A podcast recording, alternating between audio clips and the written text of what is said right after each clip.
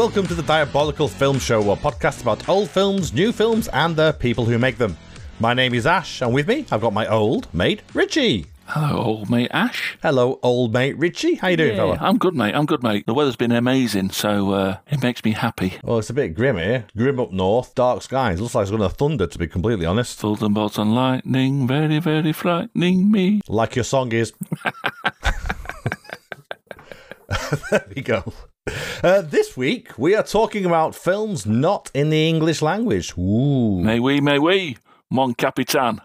Indeed, yes. I see what you did there. Yeah, well, films that need subtitles, that might have dubbing over the top. That's what we're going to be talking about. Because there are, if you're only watching films in the English language, you're missing quite a lot, to be quite frank. You're denying yourself a whole, a whole new world of stuff. Whole new world.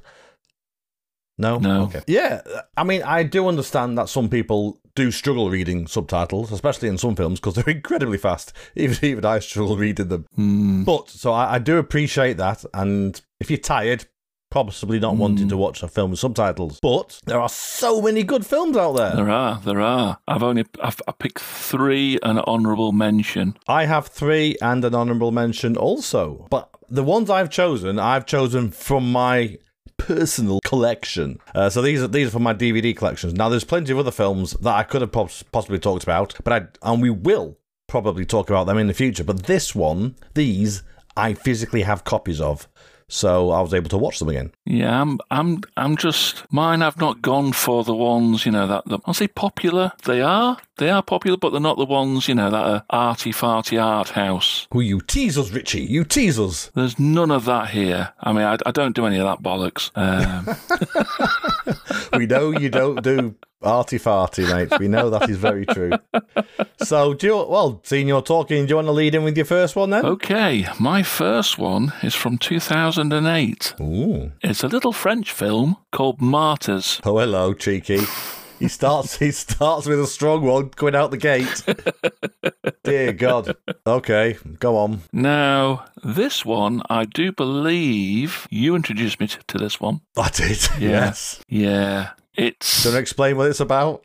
Oh, I don't want to go into too much detail because it'll. Uh, I don't want to give the game away, but it, it starts off in 1971, and a young girl is found running through a like a warehouse factory district in France somewhere. mm-hmm. Uh, it turns out that she's been abducted and held hostage and abused for a number of years. Uh, so the people who find her, they put her into an orphanage, and while she, she's there, she befriends another girl who was abused called Anna. The the girl who we find at the start is called Lucy, and they become friends. So 15 years later, it's really it, it's like a bit of a weird thing. You see a family having breakfast. There's a knock on the door, and uh, the father answers it and gets shot point blank range by a shotgun, and then the, the the rest of the family gets killed, and it's it's Lucy who's done it. Am I right that Disney is turning this into a musical?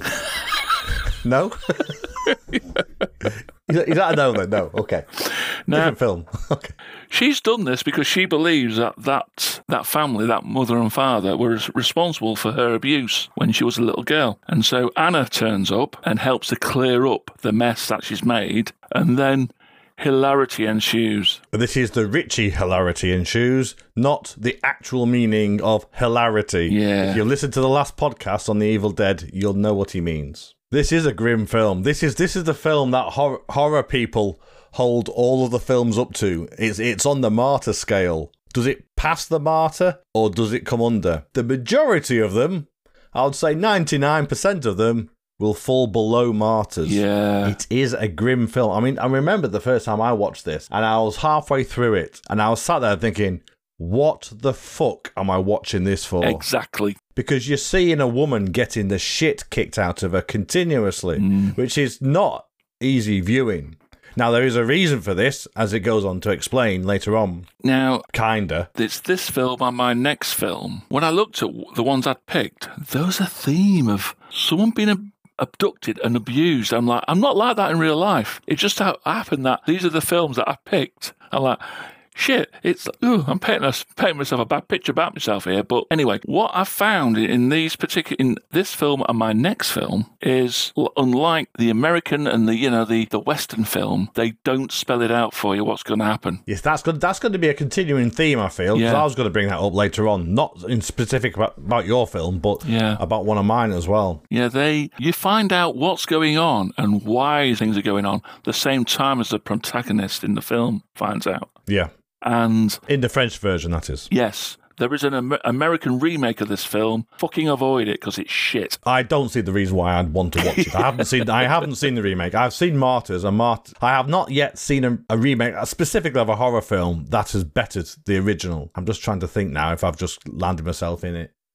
No, I don't think so. Not in horror. No, it's yeah. In other genres, yes, I'd say Ocean's Eleven, the remake is better than the original film, but not in horror. I can't. I can't think of a remake that's better. Yeah, the, but there's a, a thing where, you know, it's the Western audiences prefer, I don't know if they prefer, I don't prefer to be led around by the nose through a, through a story, you know, and directed. No. Look at that. Oh, yeah. And this one, you do not find out. You don't. I watched this with my wife and she said, turn it off because I don't, like what you just said, I don't know why we're watching this. Hmm. I mean, it does explain itself at the end. does. I mean, yeah, yeah, and there is a point to it, and it's it's actually quite a what's what's the word I'm looking for here? It's it's quite an existential reason why they're doing it, and it doesn't make the viewing any easier. No. No, I, I've I've actually watched this three times now. This film, um, you know, I'm a I like to suffer. It's not as bad on the second viewing, obviously, and the third viewing. It's it it doesn't have the same impact, and, and very few films do, to be fair. But yeah, it's it's it's a big one, and the subtitles. The, su- it is subtitled. I don't think it's dubbed, is it? This one, but uh, it's subtitled, and I think it's there's not a huge amount of talking. I mean, but the explanation at the end, I think you possibly have to pause and think, oh right, oh oh oh right, they're doing that, are they? Yeah. Right. Okay. I see, I see where they're going with this. Okay. So yeah. Okay. ah, That's a strong starter. Yeah. IMDb 7. Okay. Uh, the Tomatoes, critics give it 64 and the audience is 69. It's That's quite even, really. I- I mean, it's it's one of those. I say if it hits the fifties in the fifty mark, that means the audience is split. You know what I mean? Um, is it was it's either really mediocre or the audience is split. I, I it's a hard watch. It's as simple as that. It is It a is. hard watch. It is. So But you know, it's, if you like your horror and you don't mind doing a bit of reading whilst you're watching it, give it a punt. If you've not already seen it, a lot of people have seen this because, well, especially if they're horror aficionados. yeah, if you're into your horror films. This is the one. This is the one to hold all of us up to. Yeah. I, I would say. Well, I, I don't technically have a horror film in mine in my list. Oh, you, you disappoint me. Not technically. Well, we'll come on to that in a minute. I'm not going to start with that one though. I'm going to start with um, one called well, it's from 2004 and it's called House of Flying Daggers.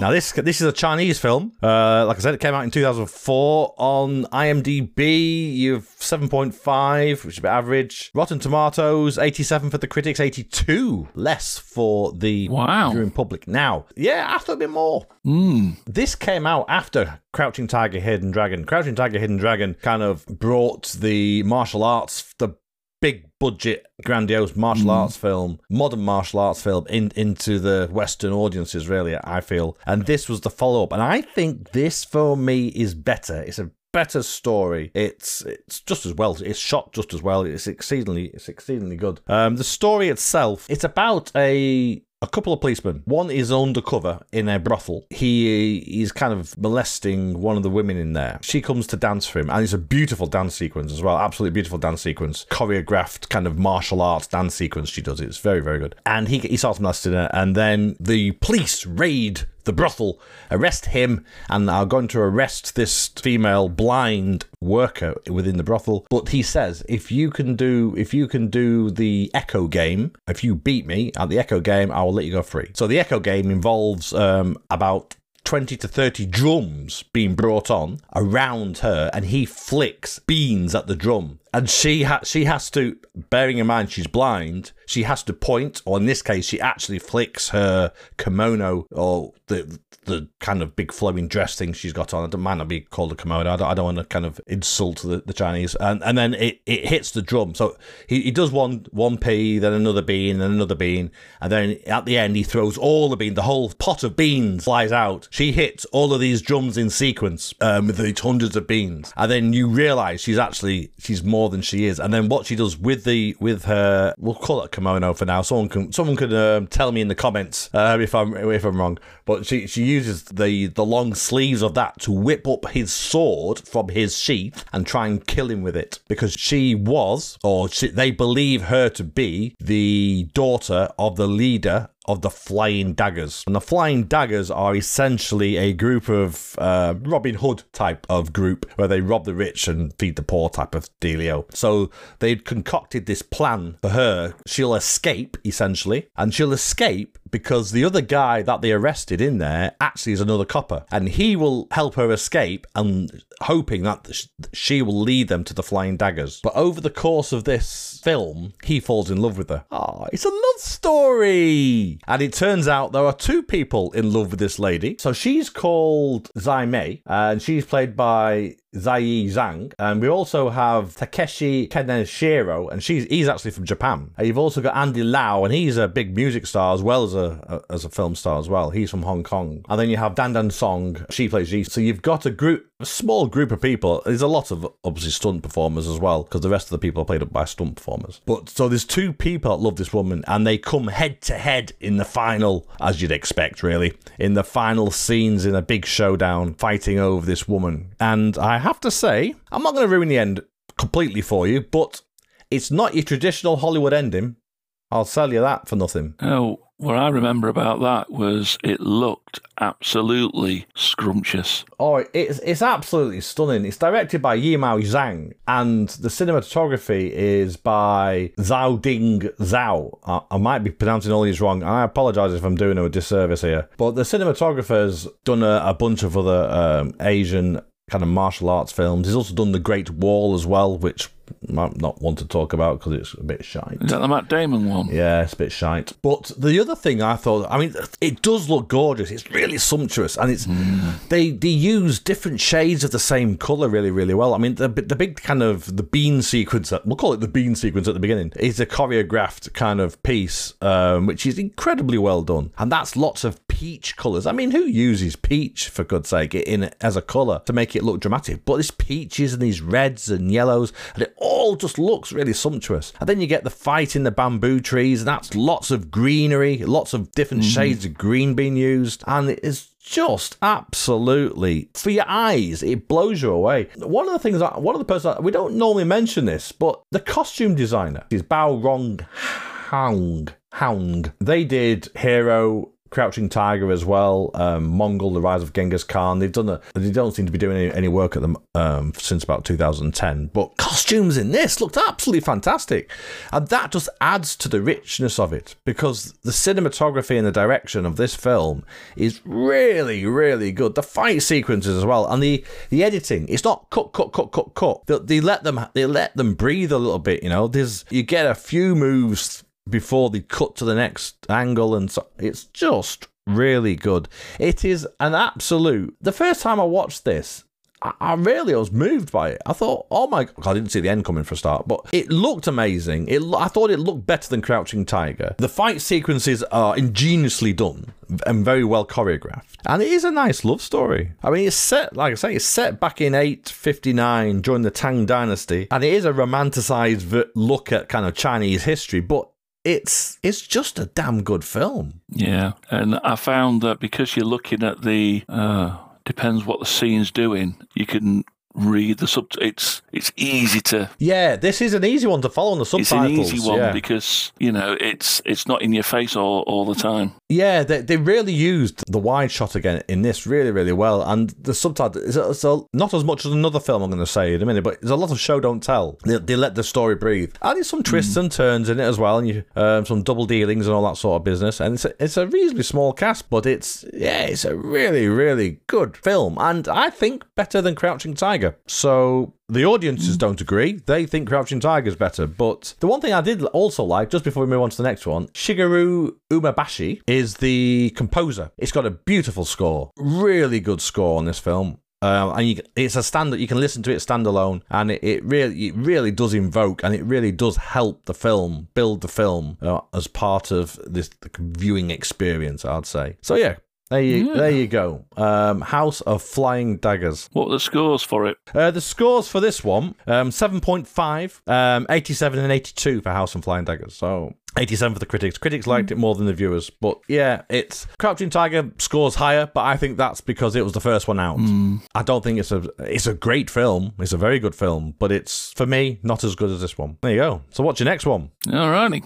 Okay. My next one is 2003. It's from South Korea. Okay. Old Boy. Okay, old boy. Yeah, good film. Old Boy. Remade as well. Another one remade as well. Yeah. Badly. Yeah, yeah. Don't do that. Don't do that. Do this one. Uh, so, Old Boy is about a guy, Daisuo, his name. Daisuo. He's on his way to give his daughter a birthday present. He gets drunk and gets locked up in, in the local nick. And uh, a friend comes out to bail him from the uh, police, the police station. So, on his way home, he phones his daughter from a phone box. He's on the he's, he's telling her that he's on his way home, and he gets abducted. Like you do. Like you do, yeah. When he comes to, he's in this room. Now he's kept in this room for 15 years. He gets fed and watered, and all he's got is he- he's got a TV in it, in this room. And you see when whenever he gets uh, his room gets tidied up and what have you, because he he starts wrecking it when he first gets in. They gas him, put him to sleep, take him out, tidy the room up, and put him back in again for 15 years. And then he's released. He has to find out who kidnapped him and why. Hilarity ensues. now, this one, I. I I watched this a long time ago, and then obviously I've, I've watched it again, and I, I forgot about where this was going. Now, I have watched this, but I can't remember how it ends. I remember the key sequences, especially, shall we call it the letterbox hammer sequence? Is it with the hammer? The, corri- corridor. There's the corridor, sequence. Yeah. Yeah, I remember that. The corridor sequence. Because that's what it's famous for. Yeah, but uh, yeah, this one again, it it goes back to Martyrs, where you don't know what's going on. Why is this happened to him? What's happened? And there's a lot of exposition with within the character's past, and there's a bit to and fro in from the past to the present. And again, this one is a an easy read sort of thing. It's not. It's not. You know, you're not looking at what's going on and looking at the words. Look what's going on. It just happens. It, it's it's it's not distracting No. and it's it's very very good, very very good. The hallway fight scene, It'll be on YouTube. Shouldn't be, but it'll be on YouTube. The whole, just call Yeah. it the corridor fight scene from Old Boy. with a hammer. Oh fucking hell! Yeah, it's the ending. Don't want to spoil it. Oh, my film, I'm not going to spoil it because it takes away why you're watching it. If you say the end, it, it, it'll ju- you'll just be like, well, why am I going to watch it? Yeah, I mean, we don't go out, we don't set out to spoil the endings of films deliberately, but there's some films you have to talk about the ending, and in, in some, you don't so much. And like I said, um, I don't think I'm going to spoil, well, I might spoil one of them, but I'm not going to spoil all of them. Yeah. This one, it almost won Cannes. Almost. It, it came second place. It got beat by uh, Michael Moore's Fahrenheit 9 911. Well, it was a good documentary, Yeah. but yeah. you know. Shout out for this one. The cinematography in this. Chung Hoon Chung. Who's that? I don't, no, it doesn't ring a bell. They did Last Night in Soho. Okay, I've heard of that. Yeah. Uh, Obi Wan Kenobi Never heard of it. and Zombieland Double Tap. Okay, So, Last Night in Soho, it looks great. it does. The film itself is is like for me, it can't ma- make up its mind what it wants it to be because it starts off as like some kind of detective noir thing, Yeah, yeah. and I'm like, yeah, I like that, and then it, it, it just goes ding, bit like um, Dusk Till Dawn, and you're like, you know what, I liked it when it was the other story better. oh, let's not knock Dusk Till Dawn. No, no, not, not knocking Dusk Till Dawn. Last Night in Soho. Oh, right. Okay, okay, okay, okay, okay. Yeah, I like the other one better. I like the. the previous part of it. Initial yeah, story I, better. I don't Yeah, think I've yeah. seen. I've not seen it. I don't think. It does tie together, but I'm like, really? Well, yeah, it's um. Why does it stand out for you over all the others? Why does it stand out? It's violent. I'm, sens- I'm sensing a theme here, Richie. But go on. and it's it's different. Again, it doesn't lead you by the hand. I mean, of course, I had no I had no way of knowing this is where it it, it, it was going. But a lot of um, your, I say foreign films, world cinema, they don't get the love what they should. No, they don't. No. And this film, And then the Western audiences remake them and think they can do better, and they really don't, as we'll talk about in the next one. IMDb 8.4, the tomatoes 82% for the critics and 94% with the audience. I'll go with the audience on this one. I remember, I remember Yeah. really enjoying the film. And like I said, I, I like a good mystery, especially when you can't see it coming. Yeah, mystery. Yeah, it's it's it's a a, a why done it, A why done it? why done it. Yeah, I've just coined a He's rich. Quick, copyright it. Pat Pending. I own that. It's mine. Richie and his violent films. If you don't like them, I'll smash your face in. I'm not violent. Stone him. Stone him. Are there any women here today? Oh no, we're going on to a completely different topic there. No, no, no, no. Uh, so right, okay, so that's Old Boy from 2000. What was it? 2003. 2003. See, there is a bit of a theme going on here. Mine are all in the 2000s as well. Mm, weird. Yeah. Okay, my next one is the horror, not horror. Okay, mine is from 2008. It's a Swedish film set in the 80s, not about ABBA. It is called Let the Right One In. Uh, Now- you're straying into arty farty territory Let's now, aren't not. you? No, no, no, no, no, no, Richie, no. Although it is beautiful, it is a beautiful film. It is. Yeah. Now this, now I, I'm going to get a theme going here about loneliness and uh, lost, lost youth. And things of that nature for the, my next two films, uh, which might give a hint for the next, the final one. But um, so this, so let the right one in. Essentially, it's about Oskar, who is a very, is a 12 year old boy who's being bullied at school. But we first see him. I, I think it starts with him with a knife. Actually, you see him stabbing a, stabbing a knife, saying "squeal piggy, squeal piggy." So you think he could be the bully initially, but he's not. He's been bullied, and he he's been bullied a lot at school. Um, and we see it throughout the film as well in a number of different ways. He wishes he had the strength mentally and physically to attack back, but he doesn't. But he does harbour that if he ha- if he was strong enough, that he would want to kill them. We do find that out during the film. It's hinted at. It's never said outright, but it's hinted at quite strongly in places. I mean, he has a scrapbook of murderers and killers, modern day murderers and killers. And what, what one day, uh, very early on the film, he sees a taxi pull up outside and a man and a young girl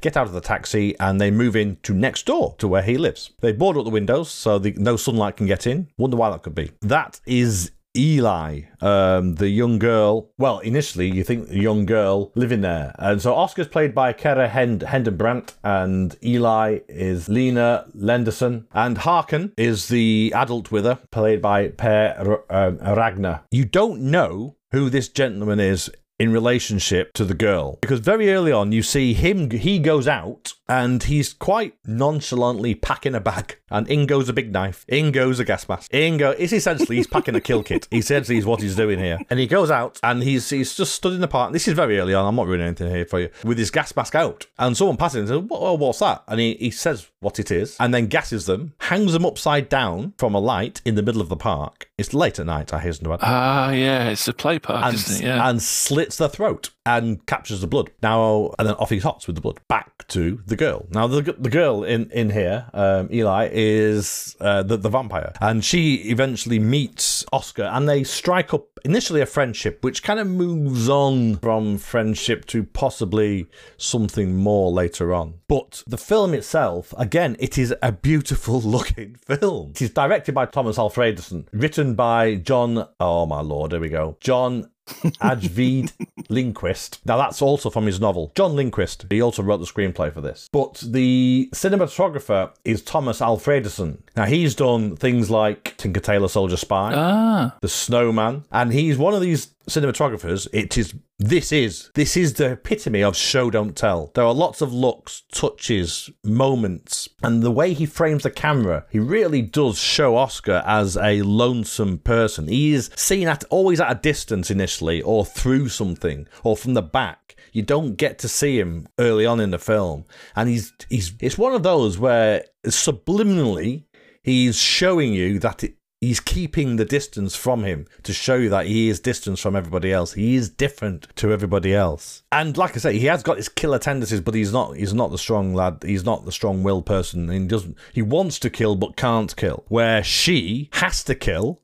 to live because she's a little vampire, but doesn't want to kill. So she has this person with her, this Håkan, older gentleman. Now you don't know who he is, and he, she states partway through that she's not her father. So you think, well, who, who is he? Now, who did you, when you watched this initially, I got a different thing the second time I watched this. What did you think initially? Who he was? Well, who I think I thought it Yeah. was. Well, you like to think you're thinking along the lines of um, interview with a vampire. Is she older than what she Well, looks? she is. Yes, she is a lot older than what So she is looks. it is that her grandfather? You know, it, you go in. There is a family connection, but you know that's what you think. Or is it the young, uh, a younger version of Oskar who's grown up with her? Mm. And that's what I took away from the first time I watched it. Now, the second Yeah. time, and having done a little bit of research on the film as well, is that's not who he is. He's actually a paedophile. She's recruited a paedophile. Now, this is in hit. Apparently, this is hinted at in the book. Okay, she's recruited a paedophile, and because he's a predator and she's a predator, but for him to get access to her, she has him killed. Now that's fucking strong, man. That is strong shit.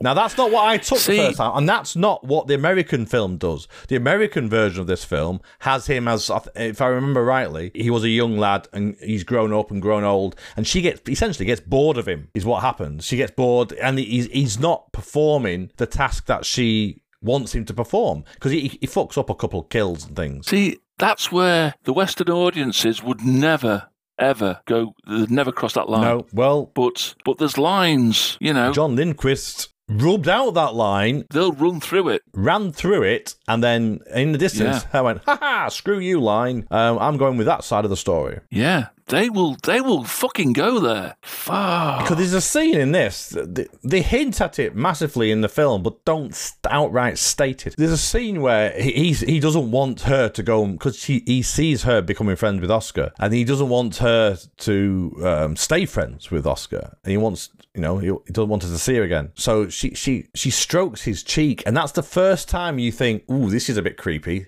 This is not because that's the first time you don't realize that's you realize that's not her dad. That's somebody else. And then, he, like I said, he, he messes up a couple of kills and ends up pouring acid over his face because he, he thought he was going to kill himself, but he, he he doesn't. He ends up in hospital. And that the scene actually now this is a prosthetic. Now this I think this is uh, now it's 2008 this film. Now I think this was a, a prosthetic that they used um, on the side of his face to have look, and it looked incredibly close to what Harvey Dent looked like in The Dark Knight. And that was CGI. And that looked like CGI because it was incredibly good CGI. It was very, very well done in The Dark Knight. And that was CGI.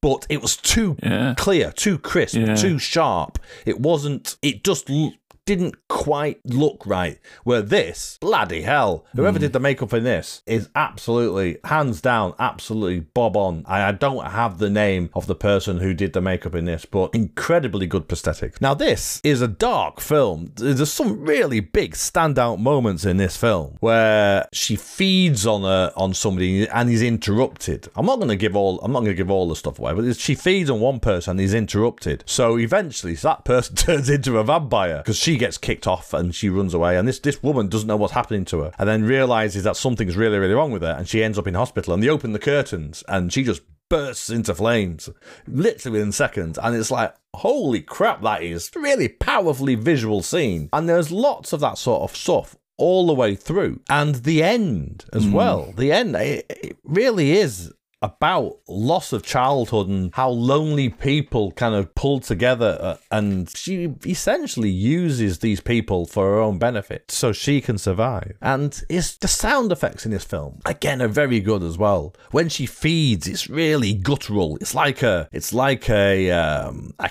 a she sounds like a cat, you know, like that sort of noise in it. It's really guttural when she's feeding. And apparently, the way they did that, they put a mic right next to the the actors, and they got them to bite into sausages. All right. Because you know you get that pop when you bite into a sausage through the flesh, and then rip it. Oh, yeah, yeah. They used to ripped it out of their mouth, and that's the noise. They amped it up, obviously, and obviously tweaked it slightly Fixed it in post. fixed it in post, yeah. But it, it sounds absolutely amazing. Now, this film, it's showing its age a little bit because it was a low budget film. Mm. And there's a bit where these cats attack uh, the woman, actually, who became a vampire by accident. And that looks a bit, it looks a bit jokey now, actually, to be fair, because there's a lot of cats just toy cats hanging off her.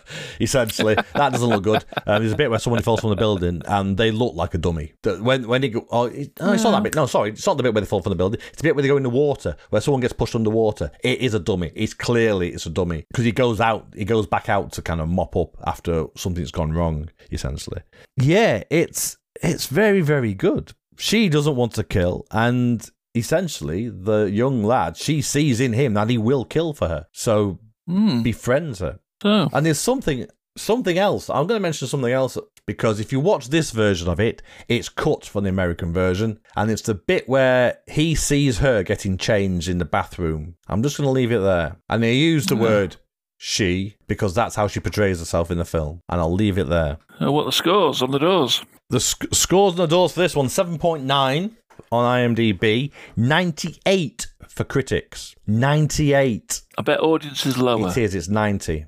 I would put it at ninety. I think it's a strong ninety, though. I'd, I'd maybe go a bit higher. I'd split the difference, ninety-four or something. I absolutely love this film. It's beautifully shot. It's mad, isn't it? How because that's happened with a few, hasn't it? Where the, the critics is higher than the audience. It's like that's a bit mad. That Yeah, and there's there's loads of bits in this film. I could go on a, a long time about this film. There's loads of bits in this film that are just so good.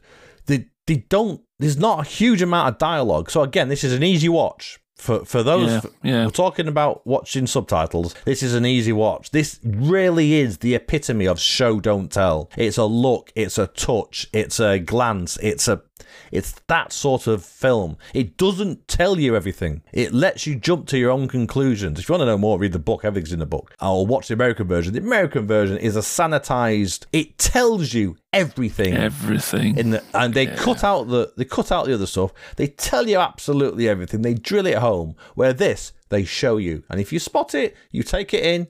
All good. If you don't, just enjoy it for the film it is. It's possibly one of the best vampire films out there, and it is not a glamorized look at being a vampire in the slightest. Mm. It's completely opposite. It's it's not a nice nice life Eli has. So yeah, I would I would say watch this. Forget about the American version. The American version goes for blood and gore over over actual style and substance. Completely misses the fucking point in some of the story yeah, beats will do. Completely misses Yeah. the point, um, and just goes for blood and guts. And yeah, it's fine, but it, it's not bad. It's just fine. But if you want to watch the proper version, it's an easy watch. Like I said, watch this version. It's very good. And there's also a play version of it now as well, which is done better than you'd probably think it would be. So yeah, so that was Let the Right One In, a Swedish film from 2008. All right. Well, my third one is from 2011.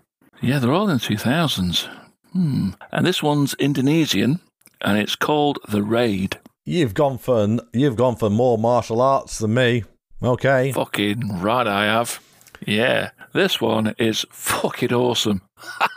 Basically, the raid is a SWAT team is going into a tower block that uh, is owned by a, a drug lord. He's in the top floor of this tower block. It's not a big tower block. It's about 20 floors. It's, it's, it's, not big at all. And what they're going to do is either take him out or take him back to get locked up or what have you. So they're going in, and at the start, they do manage to be stealthy, stealthy, stealthy. However, they get spotted, and chop socky hilarity ensues. this film is fucking that. Amazing. Anyway, go on. it's three years before John. If you watch this film, you think you'll think John Wick, Yeah, yeah. but this was before John Wick. What I remember from this film, I have seen this film. I think I've got this film actually. What I remember from this film is I hope the stunt performers got paid a vast amount of money because they earned it on this film. Dear Yeah, God, they're Yeah. falling onto metal bars and all sorts of stuff, and it's unbelievable. there's one guy, isn't there, who falls from a balcony in the main stairwell, and he lands on the on the hmm. rail.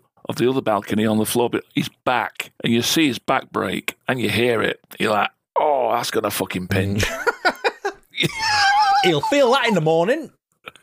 Or not. hell. You're like, oh, fuck's sake. Yeah, it is fucking brilliant. It's just martial arts. And considering you're watching a lot of martial arts and this, that, and the other, it's an, e- an easy read. It's easy. It's an easy read. It's not, to be fair, there's not a great deal Hmm. of talking because it's bit of talking, chop socky, bit of talking, blah, blah, blah. then you get a little push the plot forward, lots of fight sequences. The director of this, the guy called Gareth Evans, Welshman. he's he's Welsh. I know. He's fucking Welsh. He's done a few films over there, hasn't he? He has, yeah. He um he was also he created the Gangs of London TV series. Well, I'm not going to hold that against him, but um, Yeah. um, he did a segment of VHS two. okay. Yeah, and he also did the Raid two. He also wrote it as well, and he edited it. So he's a bit of a he's a triple threat. He's a triple threat. Well, actually, it- he's a quadruple threat because he, he did um, some of the um, choreography of the fight scenes. So, yeah, he's quite a dangerous man to be on set with. You can do just about every fucker's job. Mm.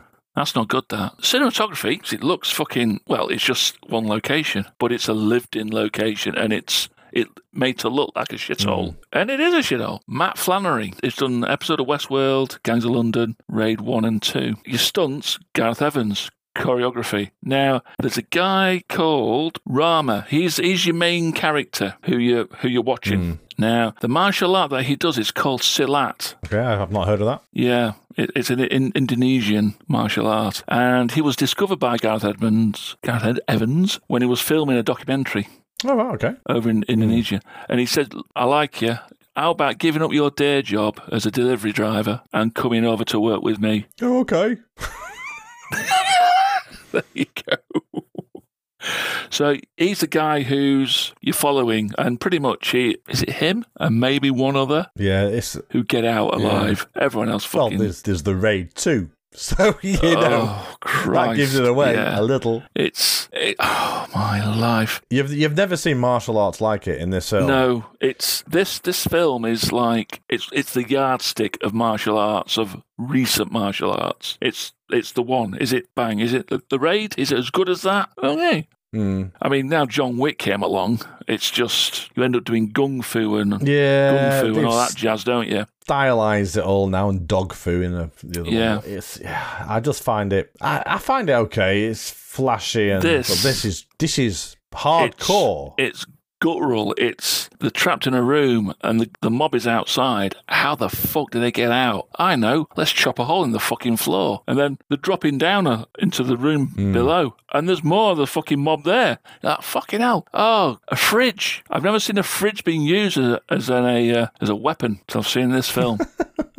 that nipped, I tell you. Don't don't tell John Wick he'll be in his next film. I'll tell you now. I remember when this film came out. I, I remember the storyline. The storyline itself is incredibly close to Dredd, isn't it? The Judge Dredd film that came out with Karl Urban. Now, Dredd was in production before this one. It was indeed. So And we'll probably talk Yeah. about the Judge Dredds, the two films, at, at a at a later date. And there's a lot to talk about on those films. So Yeah. recommend the raid. It's uh, it's chop socky. It's lots of violence. Loving it. Easy to watch. Easy to read. Scores on the doors. IMDb give it seven point six. The tomatoes eighty seven for both critic and audience. Yep, that's fair. I think that's fair. Yeah. Fair call there. Yeah, it's very very very very good. Well, my final film, my final film is from 2006. So mine, mine are all very close together. It is a Spanish, well, set in Spain. Anyway, it is Pan's Labyrinth, a film about lost childhood and loneliness. this time in the forest. oh dear. Fuck, there's, There's a a theme here. We're getting like a little window Yeah. into into a, a psyche somewhere. Uh, you know what a scene cannot be unseen. So this is set in 1944, right after the Spanish Civil War, which you don't see a huge amount of. I'm sure there is films out there on it, but you, you don't hear. All you hear is about the bloody American Civil War, don't you? Or the English Civil War. You don't hear about the Spanish Civil War. And but yeah, but after the Spanish Civil War, um, the fascists are still fighting the guerrillas. Uh, the fascists have won. The guerrillas are, are off into the woods and into the mountains, and they're fighting the man. And that's the that's how it that's where it's set. So that is going on. Um, it opens on a young girl with a bloody nose, but it's filmed in reverse, so the blood disappears back up her nose. Um, and there's a narration over the top, and it's telling a story about a a young princess who lived in the underground world and wanted to become human, wanted to live amongst the blue skies and the sun and what have you. And she escaped. She escaped from the underground world into into the daylight, where she lived and died essentially. Because she became a human. She was semi immortal when she was in the underground. But it was said again that her soul would be reborn. Hence, then you see Ophelia. Ophelia is the young star in this film, played by Ivana Baquero. I think uh, is that how you pronounce it. You've also got Vidal Sergio, uh, Sergi Lopez Mercedes, the servant um, woman girl. Uh, Maribel uh, Verdu. You've also got Carmen, played by Adriana Gil, and the, some of the monsters, for want of a better word, in this film. The fawn, which appears, is called Pan's Labyrinth, but actually the, the the pan isn't it's not pan. It's not pan the fawn because that's got different connotations. It's actually called in the actual literal name of the film is labyrinth of the fawn and the fawn is played by doug jones. Well, like a bit of Doug Jones.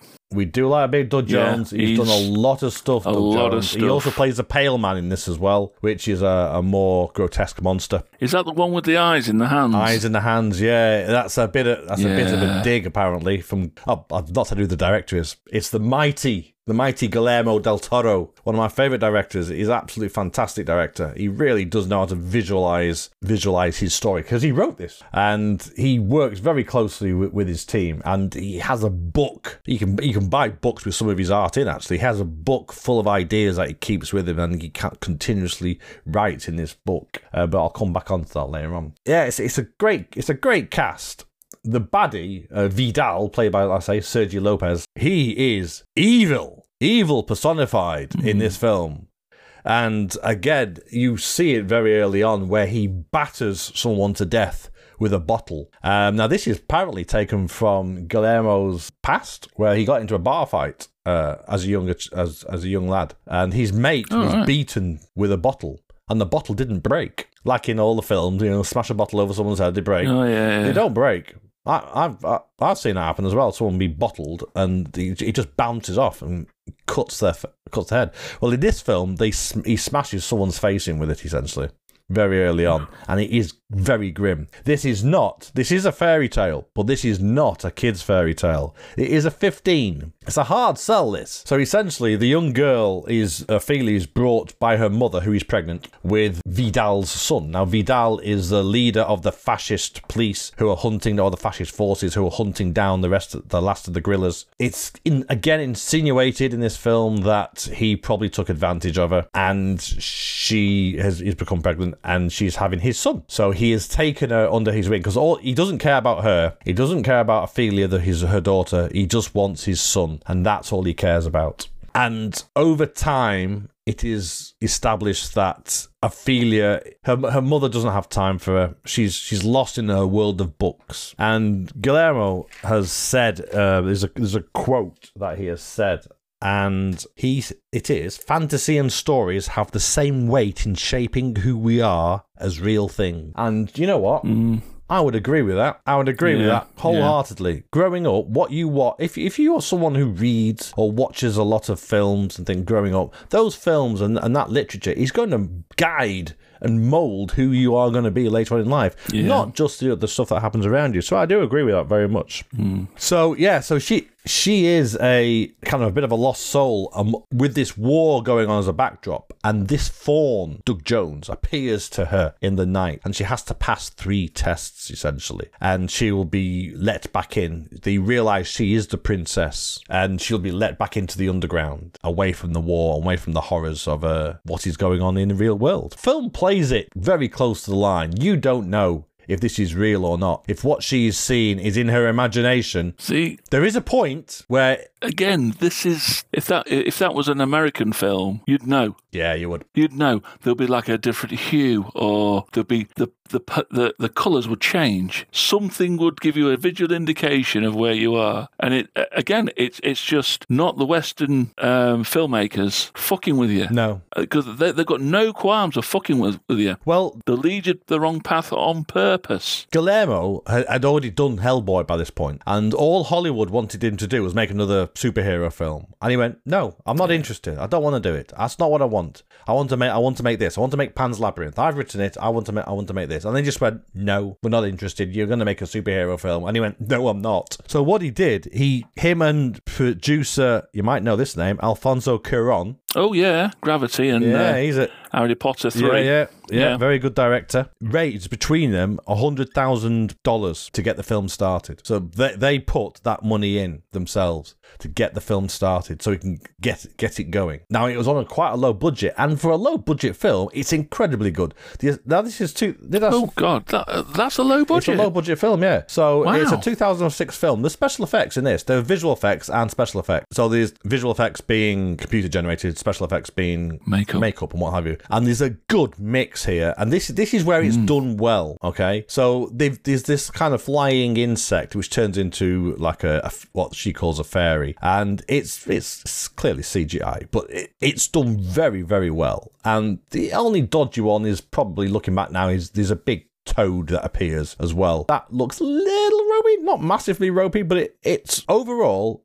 incredibly good. It is a very violent film because it is set during the war and they don't pull the punches. You know, the main antagonist in this is an incredibly cruel person throughout and they do so show some quite strong images with, within the film. And even even after he got most of the film made, he, he had to give up his entire salary, this is Guillermo del Toro, and any points of the back end of the film to get it done. See, that's just been a that's just been a twat. That that's yeah, That's the studio's been twats at. And this this happens where so many good films don't get made by the studios because they don't have the guts to follow them through. This by far is my favorite film not in the English language. Even now it's a fantastically powerful film. It really really is. I am not going to um, ruin this, but I'll tell you now, depending on your view, it either has a Hollywood ending or it doesn't, depending on how you view it.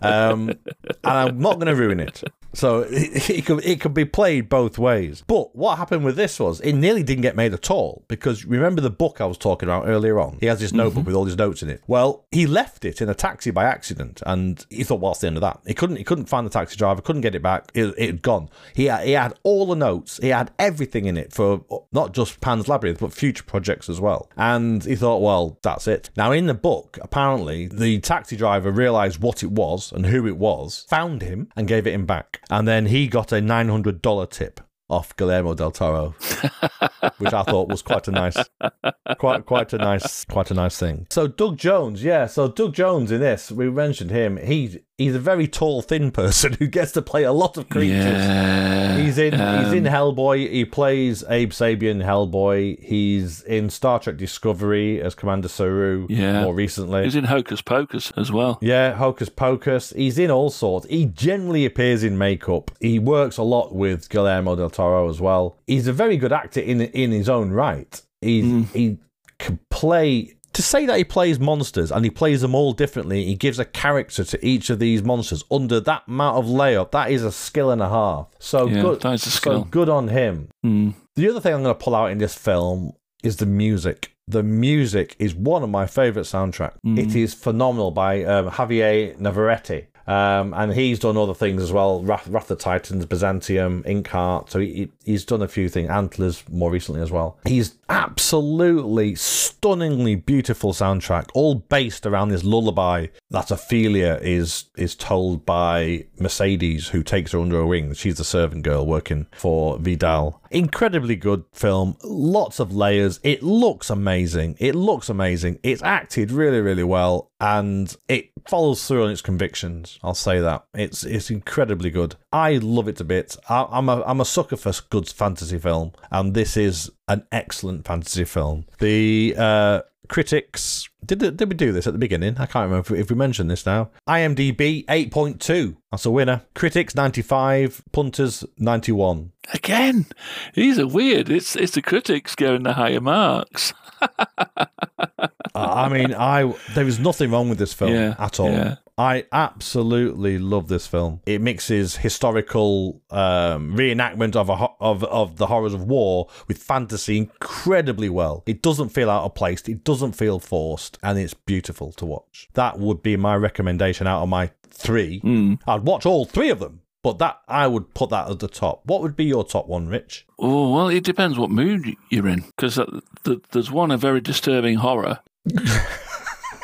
Depends. Yes. What, depends. If, if, if, I had the beer, if, if I had the mates round with some beers, be the raid. If, Okay. You know, because it out of Old Boy and Martyrs, I mean, Martyrs loses the punch when you see it for the second time. It does. To be fair, Old Boy does as well. But I think Old Boy is a more expansive film, more richer film than, than Martyrs. It's a very much one note. It's it's all leading up to the end, Yeah. it? Yeah. It's You don't know why it's leading up to the Yeah. end until the end. well, Old Boy, be Old Boy. Okay, there Yeah. we go.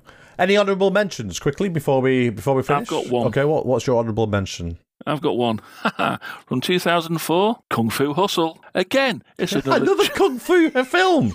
Another bloody martial arts film. There are other films out there, Richie. Oh, don't lie. So this one, Kung Fu Hustle, Hong Kong Chinesey thing, absolutely fucking hilarious. it is funny. It is incredibly funny. The First If- time I watched this, I was literally in tears, in tears, and it still makes me laugh now watching it. It's fucking brilliant. It is. It is very good. Uh, my honourable mention would be Train to Busan, which I've been trying to get you to watch for ages, and you have watched it. I now, have watched Richie. it. Yes, This is a South Korean film from 2016, so it's reasonably not that old. But just when you thought they couldn't do anything more with zombies, Train to Busan came it's, out.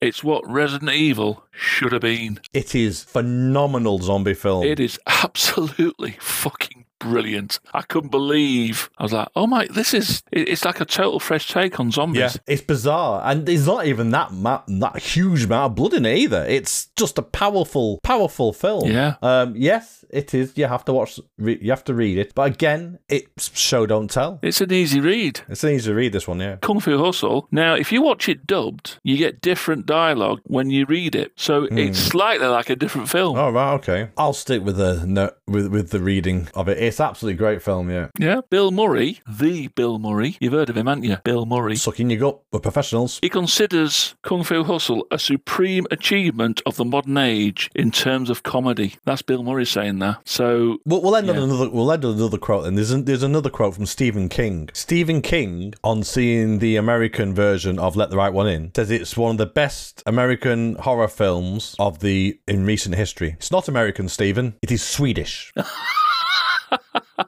and on that bombshell. We're going to leave it there. So if you fancy a bit more diabolical film banter, then like, comment, and subscribe to the podcast, and we'll catch you on the next episode. Also, if you like us talking bollocks about films, then maybe even give us a review. And if you need to get something off your chest, maybe even send us a question. We might even consider answering it on the show. You can find us on your local friendly neighbourhood podcast app and on all the interwebs. Just search for the Diabolical Film Show. That leaves it for me to say thanks for listening and catch you later. And for me, till next time, tatty bye.